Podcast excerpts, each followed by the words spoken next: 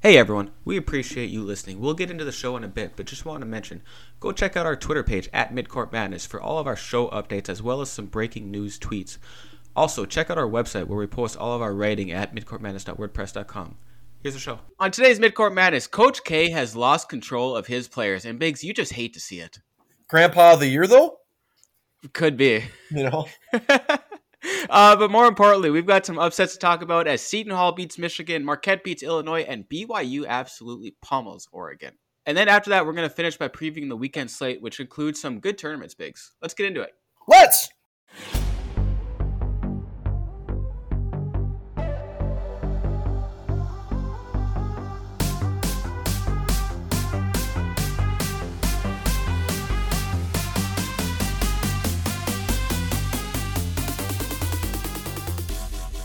All right, Biggs. Let's get like the the Coach K stuff out of the way, and then let's talk about some teams that might actually, you know, do some good good stuff this season. Okay. I'll defer So- to you on this. Okay, so here's the story as I know it, as an unbiased fan. Basically, I think it was I think it was early Sunday morning. Um, Michael, it's uh, Savarino and Paolo Banchero. Not Severino. Doesn't he pitch for the Yankees? Louis Severino. Ooh, is that his Oh, grandson too? Really similar. Yeah. It, it, it's spelled differently though. okay. Um, but yeah, and like Savarino that just so happens to be Coach K's grandson, which I have to laugh at this. And I've I've heard Boeheim has like a younger wife, but they're very similar in age. Boeheim has two sons on his team, whereas Coach K has a grandson on his team. Good for Boeheim. Yeah. But anyways, they get pulled over and um Savarino, who is the driver, gets a DUI. Was it DUI or DWI? I don't know what the difference is yet. DWI. DWI. And apparently in North Carolina they have a law where because it's bon it's Banchero's car that Savarino is driving. Correct. And so it's like it's almost like aiding and abetting if you let a drunk person drive your car. That's what happened. That is correct. Yep.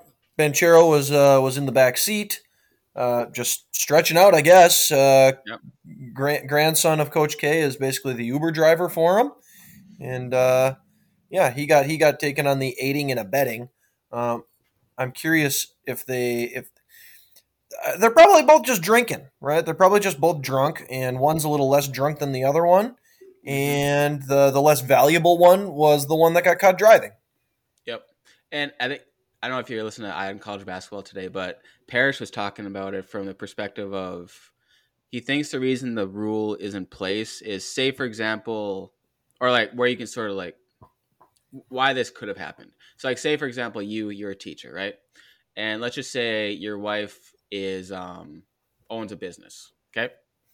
If you two went out and drank together and you both got, you know, equally drunk, we'll say, and you just want to get Which never happens. My wife never gets uh, less drunk than me. It's absurd. well, she's uh she's responsible, unlike you. But in this case, if no, I'm the res- no, no, no, no, no, no, no, no, no. I'm the responsible one.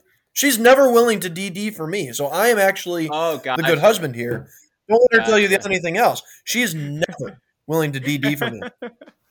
Yeah, okay. Anyways. Now that we got that cleared up, Anyways, you know you're the teacher in this case, so if you were to get pulled over for a DUI, there's a chance you could get fired. Well, if your wife were to get pulled over the same on the same evening, she's a business owner. She's not going to fire herself. not well. I mean, maybe if they have any, if they have any shred of decency, which Coach K obviously doesn't have any. No. But anyway, so yeah, that's just the story there. And let's see, they played last night and there was no suspensions, surprisingly. Or maybe. Savarino did. Yeah. Yeah, I tweeted out that he was gonna um have an indefinite suspension of one one practice, but I, I don't even know if they had a practice in between there, so that's why they probably Maybe they held him out a shoot around. maybe maybe they didn't allow them to wear Duke apparel for one hour during the afternoon. Well, doesn't Coach K do that? Doesn't he? If he's disappointed in the team, says you can't wear Duke stuff. You have to Yeah, earn that. He did that, did that like two or three years ago when his team wasn't Wow. playing well. Yeah. Yeah. Yeah. What a clown.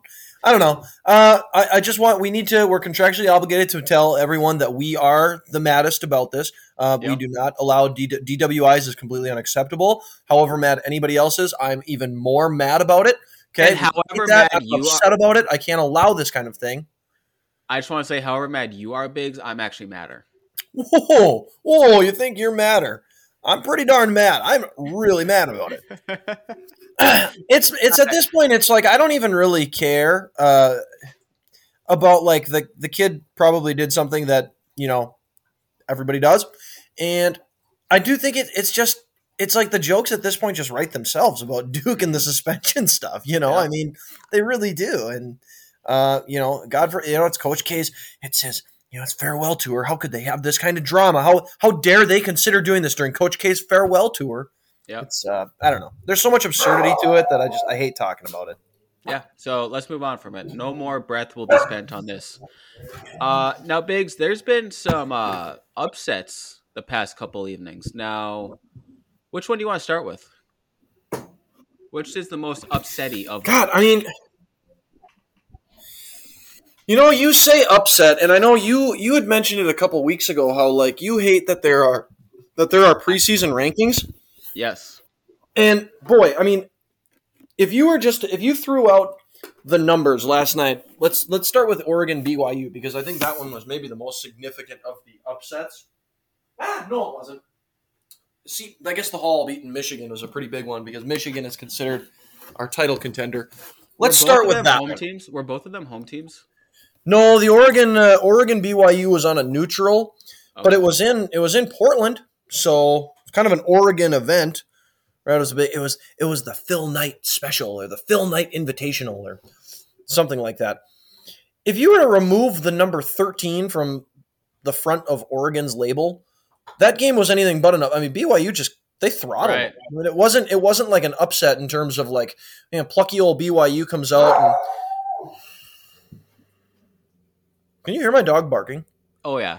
He just doesn't shut the fuck up. It's unbelievable. Lyric, stop, stop. Probably school buses driving by. Or the mailman. Yeah, they say dogs can't read. He can read. UPS, FedEx, Amazon. Yeah, he knows how to read. But I mean, BYU just completely throttled them. It didn't look like it was some Cinderella knocking off like a big bad Goliath. That BYU is the far better team. I don't know. I mean, Oregon. I think Farnham was talking about it last night. This isn't maybe the team that Oregon's going to be. Uh, we need matchups like this because you know it, it's a it's a test about where you are right now. That doesn't necessarily mean later in the year. Like Oregon later in the year, I think will be better than BYU. But my God, I mean, BYU was better in ev- nothing about that win last night felt Mhm. fluky. They just Yeah. crushed them. And like, you know, if BYU would have won by like five, okay, I wouldn't have been surprised. It's the fact that they just absolutely pummeled them. And, you know, the star from last night for this game and probably all of college basketball was Alex Barcelo. 25 points on 9 of 11 shooting Biggs. He's off to an awesome start to the year. Like the guy's just been he's been lighting it up. He was terrific last year for them. He was pretty good. He was kind of a, a second or third kind of banana on the BYU team a couple years ago. That was like awesome. That had Yoeli, Yoeli Childs or whatever. This kid's off to an, an amazing start though. He's an Arizona transfer from a couple years ago, and I mean the kid is he's a just a pure shooter. Uh, he's kind of got a, a little bit of dog to him. Uh, yeah, he's he's been great. And BYU, I, I think I don't think anybody's going to say BYU is better than Gonzaga. I mean, I think they're very clearly though like Gonzaga's in its own tier. Yep. I think BYU is probably in its own tier as well with regards to like the WCC. Yeah, and you know I've talked about it before with you, where I feel like the West Coast Conference second best team gets a little preferential treatment just because they're the second best team and a in a league with a very, very, very good team. Yeah, I don't, I don't feel that way this year because I do feel like they are a very good team this year, especially especially if Barcelo keeps playing this way. yeah. You drop them into the Pac-12, and I mean they're probably UCLA uh, as probably based on what wins they've got so far this year.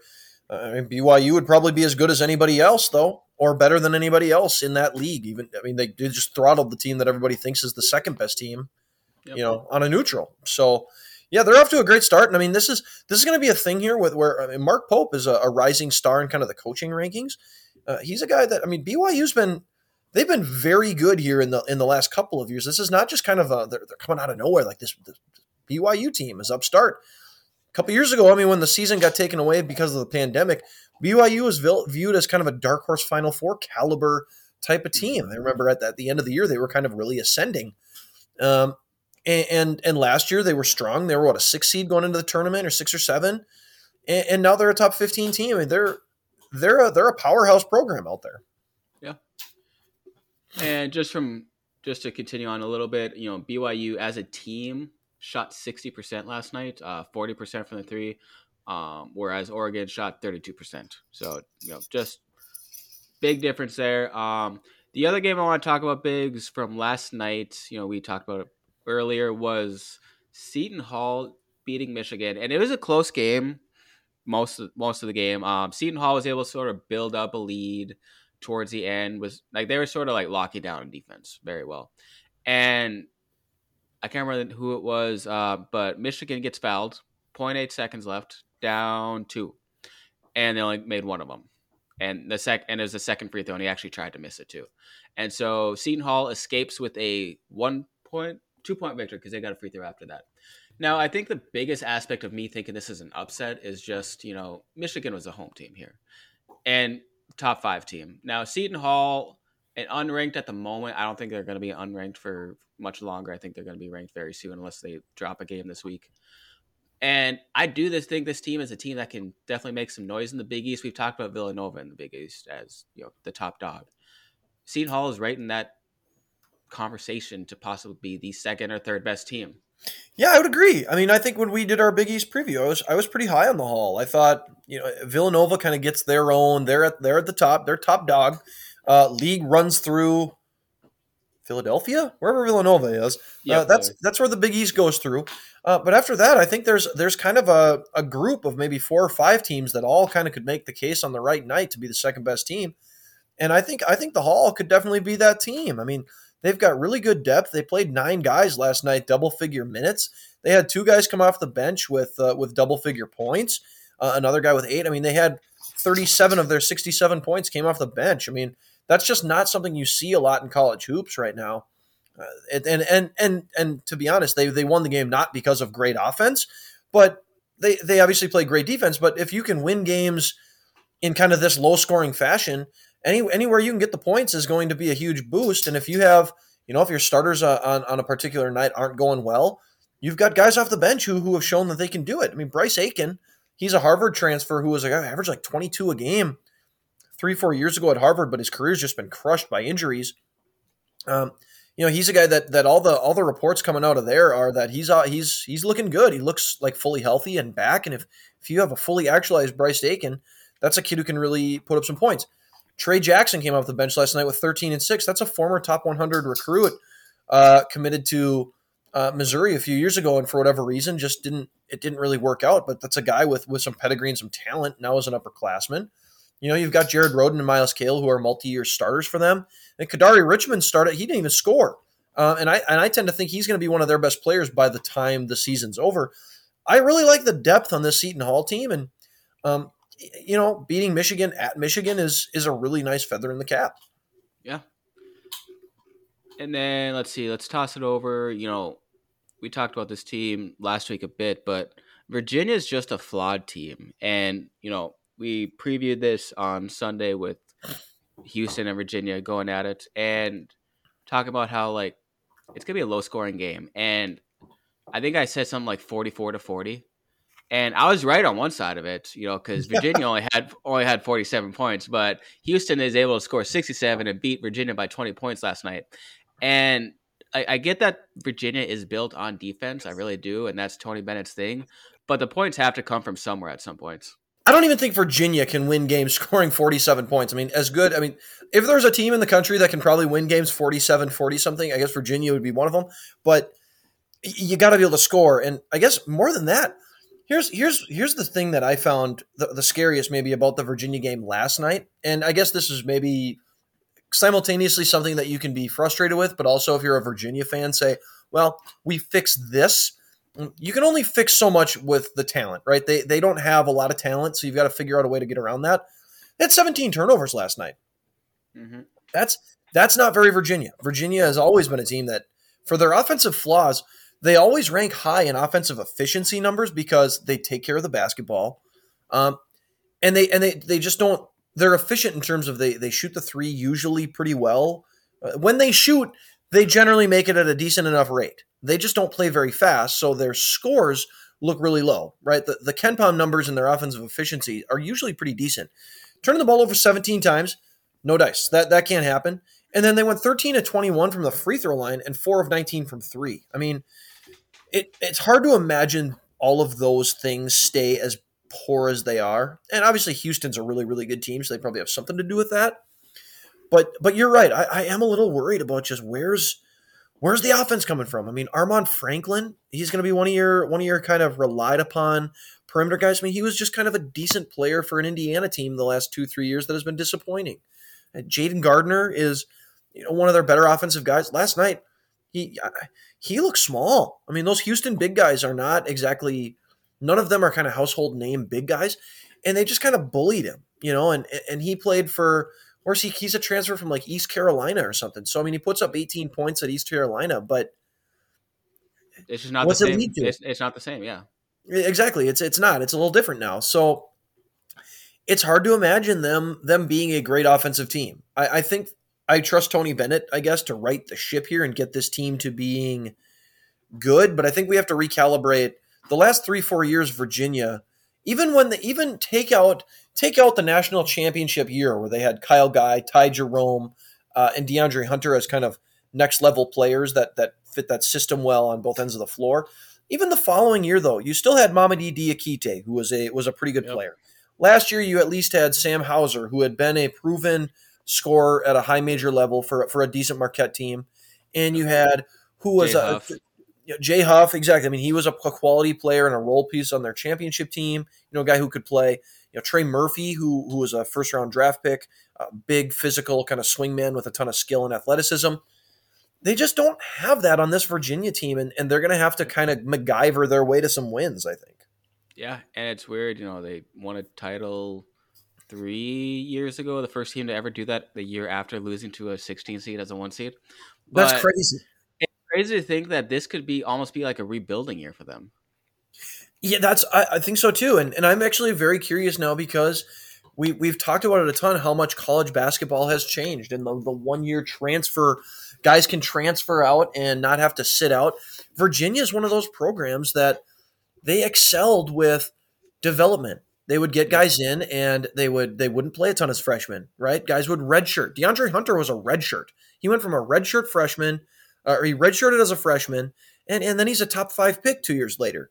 Um, you know, guys guys that stayed three four years and develop over the course of time, and and, and now in in this current college basketball climate, you know, two of their best guys are transfers. How did how do they work? You know, I think they've got to maybe reinvent themselves a little bit. They're never going to win recruiting battles, right? But you've got to find guys that I think that that means you have to be able to find guys that you can find diamonds in the rough that you can develop. Uh, and unfortunately, when that happens, if you miss a couple of those guys, you know you have a class that sets you back a little bit. You're, you're maybe some trouble, and this is what we might be looking down the barrel of here with this Virginia team. Yep. Now, Biggs Shaka Smart gets his first big win at Marquette, and it comes against the number ten ranked team, the Illinois Fighting Illini. And I get, you know, they're without Kofi Cockburn, but how much should Illinois fans be worried just from the fact that Curbelo was turning the ball over quite a bit? Uh, he had seven turnovers and also sh- scored 11 points on 18 shots. Yeah, I'm, I'm interested because you know, we do this in sports a lot where guys are they they fit a certain maybe a smaller leverage role where we, we see backups come in and they excel and they're really good in like 10 to 12 minutes a game 15 minutes a game 20 minutes a game. They're, good in these smaller roles but sometimes the more you play the more you get exposed and sometimes that means the more the more you get exposed the more weaknesses show. Could Curbelo be one of those guys where he's great if he's playing 15 20 minutes a game as kind of the the second or third kind of fiddle with Ayo Dosunmu taking on, you know, Ayo Dosunmu last year was at the top of everybody's, uh, you know, opponent's scouting report, right? Curbelo now is at the top of everyone's scouting report. Okay, if you if you've got weaknesses in your game, teams are going to find it a lot more now because you're playing 35 minutes a game. Uh, they're going to figure out your tendencies. They're going to figure out what you don't do well. And the Big Ten, this wasn't against the Big Ten a Big Ten team, but um, these coaches are going to find weaknesses, and that that's going to be interesting to see. Can, is he up to that challenge? Because I think everybody had him on. You know, he's like the face of the college basketball breakout player list, right? I mean, everybody thought yep. this kid is going to be the, the he's going to be special people doing their player rankings probably had him top 10, top 15, somewhere in there.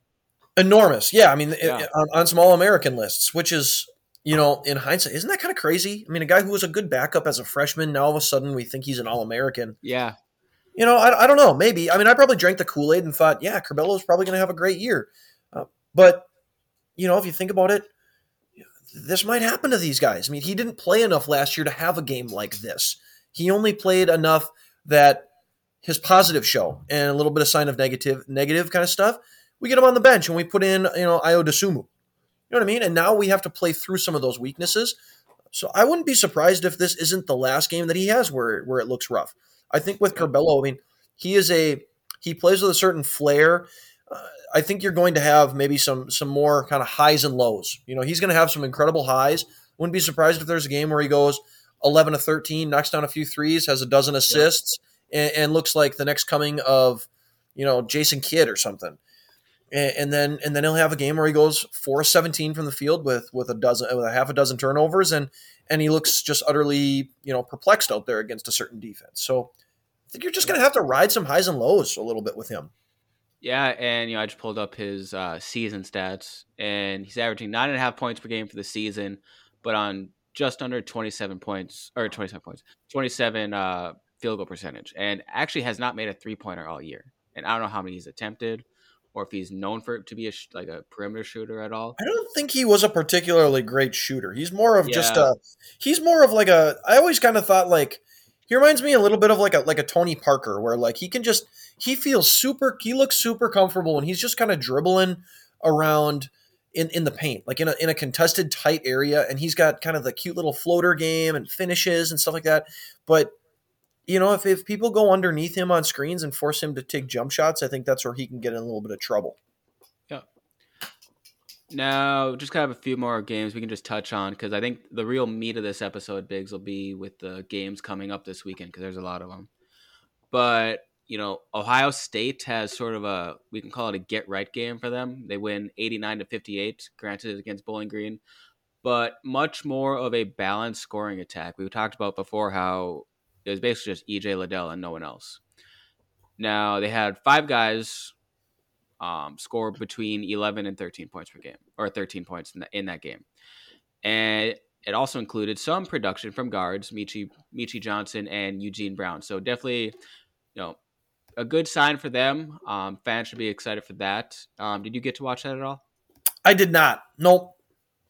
And just full disclosure, I really didn't watch any basketball last two nights. Ooh, you missed you missed some good action I, then last I, night. I, I, was at the car dealership both nights getting like, with the GF. So did you see? Did you go in there though, knowing? Did you did you did you go in willing to walk away? Because if you're willing to walk away, that's yes. when you can win. Yes. Okay, that's what they always yes. say. Yep. Uh, let's Great see. Back to, yes, thank you very much. Now, do you want to talk about Belmont or yeah, Belmont and Furman maybe?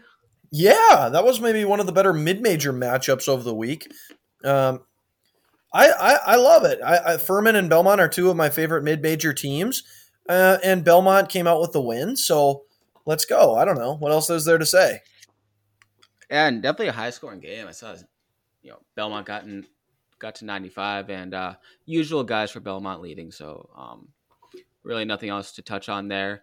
Now I'm torn on this next one, base, and I want to get your opinion on this. Okay. Are you more happy for our mean green or sad for our boy Jonathan? We're a team above individual kind of podcast, so I think we got to lean mean green here. Okay. So yeah, North Texas beats Buffalo in sort of another little mid-major matchup. Um, another one, Providence beats Wisconsin. I would not call it an upset. Would you? No, I think they're both kind of mid-tier, lower end of their conference kind of clubs. Yep. And you know, seemed like Providence would pull away for good, but Wisconsin did make it into a five point game late. Um, and then for Wisconsin, it was you know Davison and Wahl. I think Davison had like twenty five or twenty seven. Yeah, he was So- their only. He was their only guy that did much. So he proved that he can do it uh, against against teams other than North Carolina. Yeah, Yeah. true. Uh, and then Nate Watson leads Providence, 24 points and 15 shots. And then Re- um, is it AJ Reeves? Yeah, AJ Reeves and Al Durham sort of chipped in to get that victory. Um, Memphis over St. Louis, and Memphis gets the win, but I'm just looking at the box score. Sloppy game for them with 24 turnovers. That's what they always have been under, uh, with especially at least in the last few years with Penny. I mean, they're just a they're a turnover machine of a team, and I mean they're going to beat St. Louis because I think St. Louis is not they're they're down, and I think even heading into the year they're without their best their best guy got hurt before the year started, so. You know, this St. Louis team is a shell of what it has been, and I- would expect it to be kind of middle of the pack in the A10. So, I mean, Memphis is a far more talented team. It'll be interesting to see if when Memphis plays some good teams, uh, can they get that offense going, or is it just going to be uh, we're going to go put the, we're going to go AAU style and just you know not value possessions and stuff like that? Because Yep. you know, if they do that, I don't think they're so talented that someone can't get them. Yeah. And then sort of an unlikely leader there with Tyler Harris being the leading scorer at 18.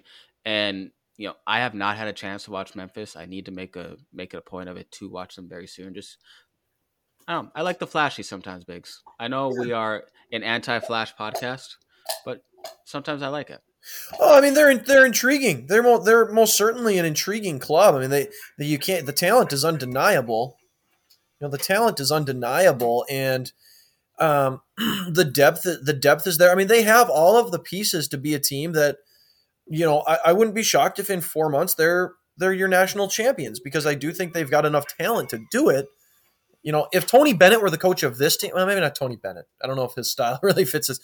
If and- and name me a coach though that we respect. I don't know, like uh, if Nate Oats were the coach of this team, or if uh, let's say Muscleman, Muscleman. Mu- Musselman, sure, you know somebody like that, or Dana Altman, you know, or anything like that. Then you know I think this Memphis team would maybe be the favorite because I mean the talent Yep. they got is insane, Yep. and you know Bates and Duren are off to off to good starts.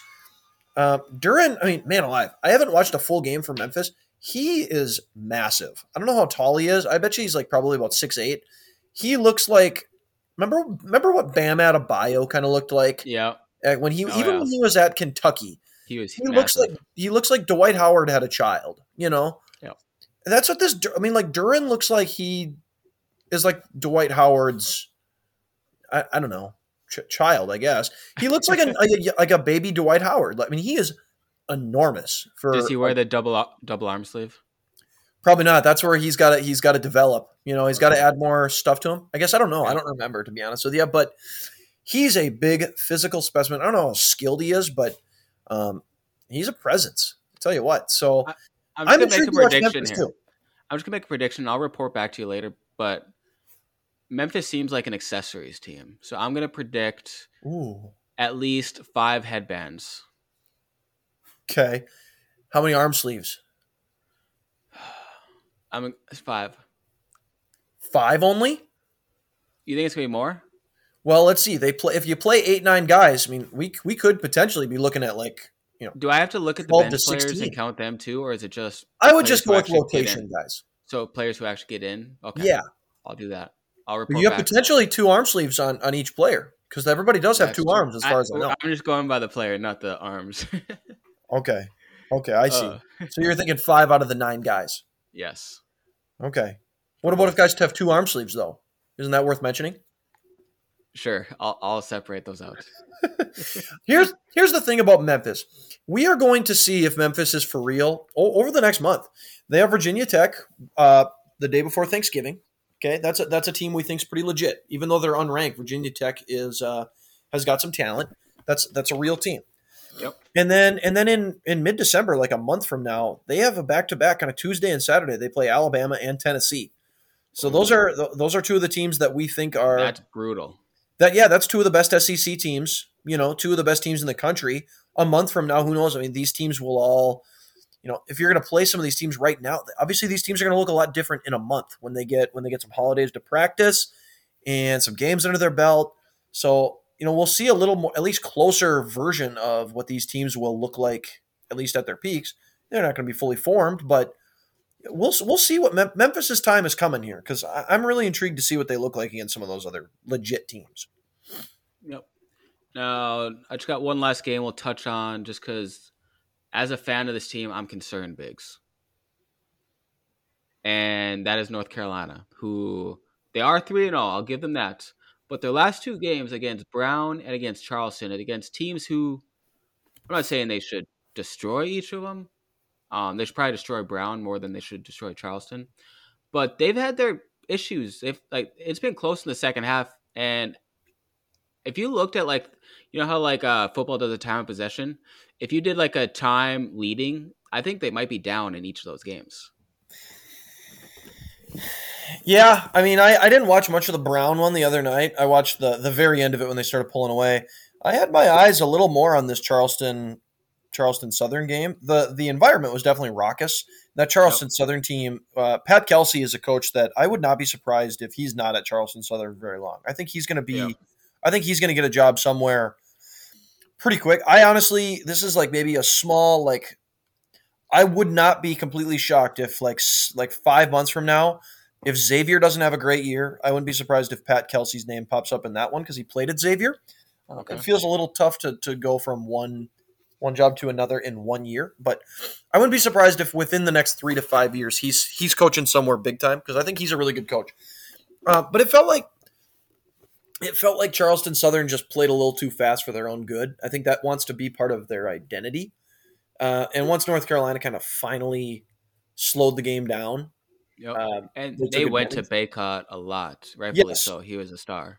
But you're right. Some of the some of the issues. I mean, winning that game is not that's inconsequential for for what their season is. You're looking right now for clues as to what this team's going to look like when they're fully formed. Yep. And the defense was not, even though they they ultimately the field goal percentage was not great. Uh, the defense was was really lack, especially yep. early in the first half. It was the same issue with with with the teams of the last few years.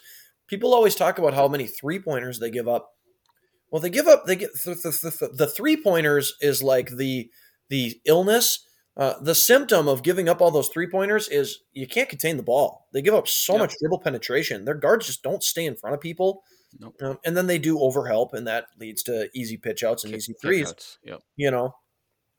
So I'm a little worried about that. I still don't love watching some of their guards, Caleb Love and RJ Davis, still play. Just I don't know. They're just they're they're okay. I, I Caleb Love had a nice stat line last night because he got going late and had some free throws and stuff like that. But he still just does some stupid. Uh, he's he to me looks he screams everything about his body language to me screams like I want to look as cool as I can. Yep. Um, he, he, just he looks like a guy who just wants to look cool. I don't know, but uh, we'll see. Uh, yeah. We're gonna get to. I mean, that's a great segue into this upcoming weekend because that that four team tournament they're in, they're going to get two big time tests, and if they're and if they play as poorly as they did, you know, against some of these mid majors, they're gonna they're gonna have a couple blowouts. They're gonna they're gonna get embarrassed. Yep. And yes, let's just hop right into that. Um, and that kicks off this Saturday, goes into Sunday. It's the Air Air Force Reserve Hall of Fame tip off, and it's I don't know what order the games are in, but Saturday it's Villanova against Tennessee and North Carolina against Purdue. Uh, the winners of those two games play Sunday. The losers also play Sunday. Now, if you were to just predict, who do you think is going to win this? Who's the best team here? I think Villanova is better than Tennessee, and I think Purdue is better than Carolina. And then that would set up what would be a really, really fun matchup on Sunday if Villanova played Purdue, because those two teams are very different. Purdue's enormous. They've got two monster big guys you know, I, and now I, and I'm kind of thinking the more I've the more I've been thinking about since our last pod when we talked about Villanova and how I expressed a lot of doubt and worry. I, I've been thinking about that more, and I'm thinking to myself, you know, was I a little too hard on them? They lost to a, a team that we think is supposed to be one of the best in the country at their place in a game where they had like a 10 point lead in the second half and it, and it got away from them. But don't you have to be pretty damn good to get up 10 on UCLA in a second half of a game where you're three hours outside your own time zone really early in the year? Yes. Sorry, I was looking at the KenPom here. Yeah, that's okay. You, you know what I mean? So like maybe I don't know. Like I I think it's it's hypocritical to go on one hand and say, man, this UCLA team big win over Villanova. They look like they're a contender, and then they're gonna say, man, Villanova sucks though. Yeah. You know what I mean? Like I, I can't stand And, like they didn't get blown out by any means. Like they They sure didn't. No. and they're they're without some of their depth, without Bryan Antoine, and if I'm at UCLA. yeah, It's three hours from like a three hour time difference from what they're used to. It's the, the first week of the season. So I mean, I don't think that's like a that that I don't know why. I think I overreacted a little bit. it's I not a crime because- on their part to lose that game. Is what we're trying to say. Yeah, and and I think Villanova is still a really good team. So I th- I think Villanova will come out with two wins. But as you know, the matchups. I mean, I, I like Tennessee a lot too, I think and I like Purdue. I think all f- all four of these teams are pretty. I think Carolina's the worst team, pretty easily out of the four. Don't you dare say that, but I agree. Um, Tennessee, I think, is gonna actually. ah, I've heard so much good things about Kenny Chandler. I haven't had a chance to watch him play. Yeah, he looks smooth. So many good things about Kenny Chandler. So I think I don't know. I think it's gonna be Tennessee over Purdue in the championship. Ooh, you got Tennessee. Okay, Yes. I like it. See, and that's the thing is, I, I think Villanova, but I also, I mean, Tennessee's got some pieces, man. I mean, that's a team that's got a lot of talent, and they've got a big athletic team, kind of like what UCLA's got. They're big and long on the wings, and I could see Villanova. That's that's the type of if you're if you're building a team in a lab that can give Villanova a trouble like trouble, I could see it being those long, lengthy, big kind of athletic teams that are not going to let them kind of muscle them around with their with their guards. I could see them being being trouble. So I, I'm really looking forward to both games. And I'm just pulling up something because just because I was curious. I was, what's the? uh I'm looking at the sort of minutes between Trevion and Zach Edey, and I see they're playing very similar minutes. 19 minutes a game for Edey, 18 for Trevion, but the points per game is 18.7 for Edey, which is very impressive, and 11.7 for Trevion. What's that? What's the what's like the per 40 on that for Edey? That's like 36 points per game. Yeah, I mean that's that's crazy. Now, granted, who's Purdue played? They play haven't played anybody. So Uh, let's look. We can't just assume Biggs. okay. Uh, Bellarmine, who we talked about, is very confident. That's they right. Where are they at again? That's based in Kentucky. I don't remember. Yeah. Is it? Yeah, who cares? Right. Yeah, who cares? Uh, let's see here, Biggs. We got another. Uh, let's go to the Charleston Classic. How about that one? And almost like it's more of a mid-major type of tournament. You know, you have St. Bonaventure versus Boise State. This tips off Thursday, by the way. St. Bonaventure versus Boise State, which is probably the best first round matchup. You have Clemson versus Temple, Marquette, Ole Miss. So those two games aren't much. Elon versus West Virginia. So I think the two teams to really watch out for to probably make the championship would be St. Bonaventure and West Virginia. Um, any other teams you like here?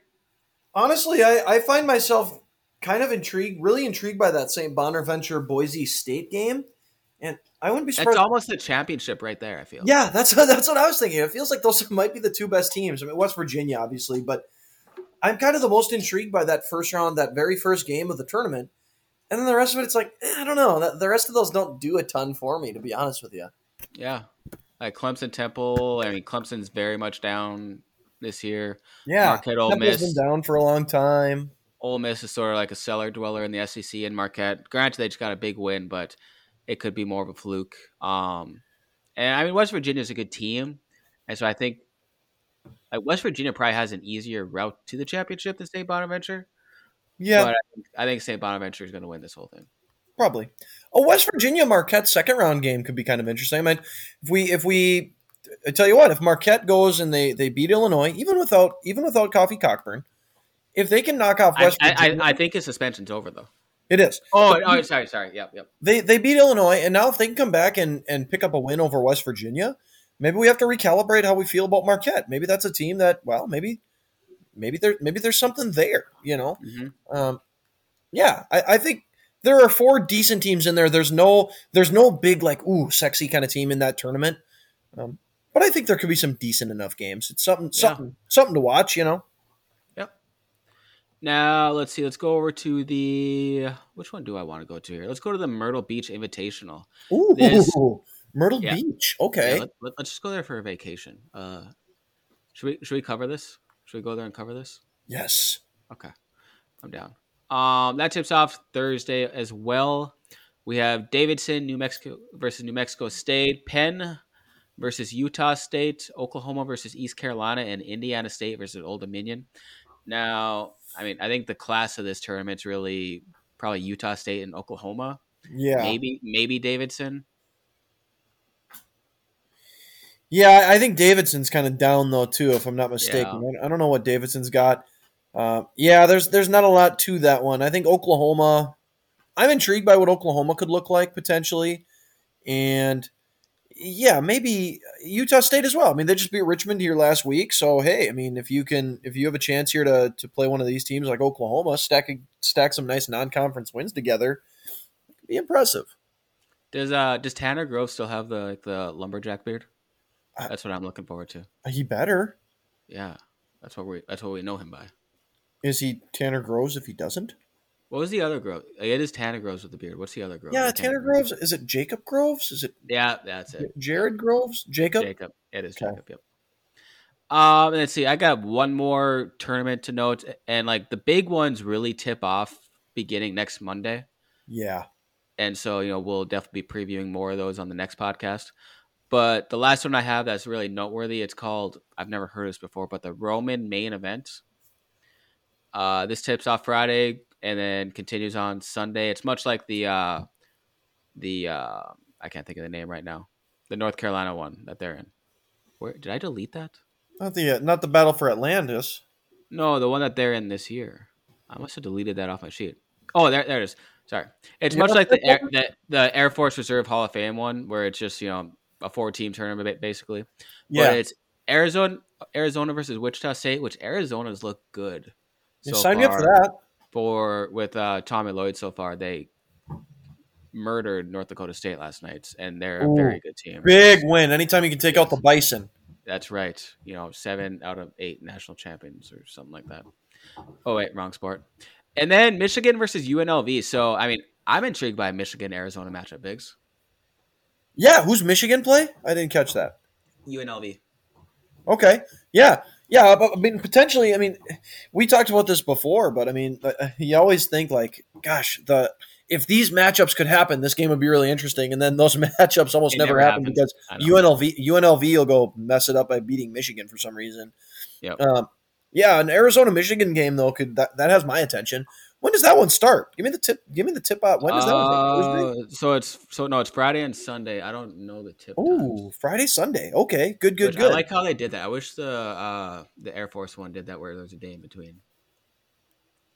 Yeah, I'm I'm with you on this. So that, my, so that my Tar Heels are well rested for their third place game. the friendship game. Exactly. Tarleton is playing a college called Paul Quinn on Friday. I'm not sure why I found that. Somehow that popped up on my screen. are you sure that they just? Are you sure like they don't have a uh, incoming recruit visiting the college named Paul Quinn? And Paul Quinn's at Paul, Paul, Quinn's at Tarleton on Friday. Yeah, yeah, exactly. yeah, maybe. Oh, uh, let's see. I have a few more games here, Biggs that are not part of any tournaments. At least I don't think they're part of any tournaments. And a couple are on Thursday, which is tomorrow from when we're recording. Yep. Uh, Milwaukee versus Florida, which you look at that right away, you're you're thinking, why am I even saying that? But Milwaukee does have one of the, I think he was a top ten recruit this year in Patrick Baldwin, who is the son of was it head coach or assistant coach? He's the head coach. Head coach. So definitely a little, uh, you know, a lot of these upsets are just because of one guy sometimes. And could Patrick Baldwin go for forty? We'll see. Well, the only reason he's on the team is because you know, his dad is the coach. Kind of like the reason that you didn't play quarterback for your high school team was because the other kid was his dad was the coach. That, that's right. So, and I don't, I don't know if he listen. We're an anti-nepotism podcast. we hate nepotism. Yes, yeah. that's why we hated the Hubie Brown or Hubie Davis hire. Yeah, exactly. Yes. Um, another game Thursday Biggs is Ohio State looking to continue to get right against Xavier, which yeah do, do they? They don't have Freemantle yet, do they? That I don't know. Okay. Boy, that if they do though, that that all of a sudden becomes a game that that could be really interesting to watch, and, and one that's like, hey, you know what? I mean, shouldn't Xavier maybe be favored in that? We like Xavier, don't we? I would, yeah. If if, if they have Freemantle, they're definitely favored. Um, and it's just It's probably a toss up without him in there. It said, let's see, could be back by late November. So I would say probably not. What's late November? I guess post Thanksgiving, probably Yeah, I'd say like, yeah, this the twentieth or later. I didn't even go further than the twentieth. I'd say like the twenty fourth. Oh wow, okay, so the day before Thanksgiving. Yes, so not quite Thanksgiving or later. You there's one Yep, one day ahead of that. one day. All right. Yeah, Now- those, are, those are some intriguing. How about uh, how about Arizona State at San Diego State? That's a Thursday night matchup on CBS Sports Network. Arizona State, they have the you know the, the only reason anybody thinks about Arizona State so far this year is because they got upset by UC Riverside in like a ridiculous buzzer beater shot. Um, Is that the three quarter court one? yeah, and Okay. and I don't think like the the big takeaway from that is man, Arizona State sucks. We lost to UC Riverside. UC Riverside's good. If I'm not mistaken, that's supposed to be like the best team in the what conference is that? Is that like the Big West? uc Riverside. I think it's the Big West. I should probably put conference when I'm. No, no. Granted, you know Arizona Yeah, State. You probably Big shouldn't. You shouldn't be losing to Big West teams. But I guess if you're going to lose to a Big West team, you might as well lose to the best one. So I don't think Arizona. I don't think this means Arizona State sucks. Whoa, whoa, No. whoa, whoa, whoa, whoa! Hang on one second. They are not the best team in that conference base. You know who is? Ooh. The Gauchos. Oh, that's right. Yeah. Which one's the Anteaters? That's Uh, UC Irvine. Yes, yeah. We've got Santa Barbara, the Gauchos. We've got Irvine, the Anteaters. What is? I wonder what the. I wonder what Riverside is. Riverside is. I Google it and they think that I want to know about like their tuition and stuff. That's not what I'm looking for. I bet you their tuition is absurd. They're the Highlanders. Highlanders, okay, like a Toyota. Yeah. I think I'm in on. I think I like Anteaters the best. I like the Gauchos. Yeah, Gauchos are pretty sick too. Yes. I think Arizona State is going to be okay. Maybe not great, but I think they're okay. And San Diego State is a team that I think is going to be pretty solid. That's a game. I don't know. It'd be a game that if you got nothing else to do, be worth watching. Yep. Now, this is listed under the Kentucky Classic. I don't know if this is an actual tournament or if Kentucky just wanted to get more eyes in this game, but Ohio versus Kentucky on, I believe it's Friday. It's the Kentucky Classic at Kentucky. Yeah. Kentucky It- playing against somebody it's that almost like- kill.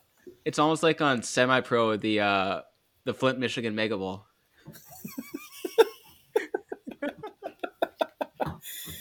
Oh, it's absurd. uh, maybe Kentucky picked the wrong team though for the Kentucky Classic because you know Ohio's Ohio's legit. So we'll Yeah. see. Maybe they'll give them a game. Yep, could be a good one. And I just got one more that's on Saturday. This is probably my mid-major one to watch out for, Biggs. Our team that is named after a Canadian rap star Yes. against Richmond. Debate. Oh yeah. Oh Drake. Yeah, not the DaBaby. Degrassi. Degrassi. Yeah. Yeah. Richmond at Drake. That could be a good one. I think Drake is supposed to have a good chunk of their team back from last year that started out great. And Richmond, you know, hey, you're supposed. We keep thinking Richmond's going to be decent. That'd be a, that'd be a great opportunity for one of those teams to, to get a win. yeah. Now, yeah, just a lot of good games leading into this weekend and then into the weekend too, Big. So I'm very excited. Now, do you have any other games you want to talk about or, or really any other topics? Honestly, I, I'm, I'm glad this weekend is going to be a, a pretty exciting slate because the college football slate is not particularly exciting this weekend. Perfect timing. You know, yeah, so it's great timing here. It's kind of like the SEC teams all seem to have like a weird kind of big down stretch. You know, our, our dogs, they play like Georgia Southern or Georgia State or someone terrible where it's like, okay, I guess there's no point in watching that. There's a and couple of must, we must be getting close to like the uh, when college football has basically their uh, conference championship week. That, Yeah, that's away? I think that's the week after Thanksgiving. So we're we're like 3 weeks out of that right now. so two weeks from this Saturday. Two weeks from this Yep. Saturday, basically. Yep. Gotcha. So we got we got this Saturday, we got next Saturday and then and then it's on. So basically Nice. two, you know 15 17 days, something like that. So Yeah. Perfect. um, it's coming up. And That yeah, the college weekend- hoop season's going to be great. that weekend, that must be like the December fourth weekend. Oh, that's Yep. I got. I have a Christmas party to go to. I know. I know. I have a staff. I have a staff thing here too. And it's like, wait a minute, but but like our dogs are playing. It's like, will there be TVs there? There My better be, or I'm not going. Jesus Christ! All right, Biggs, let's get out of here. Bye.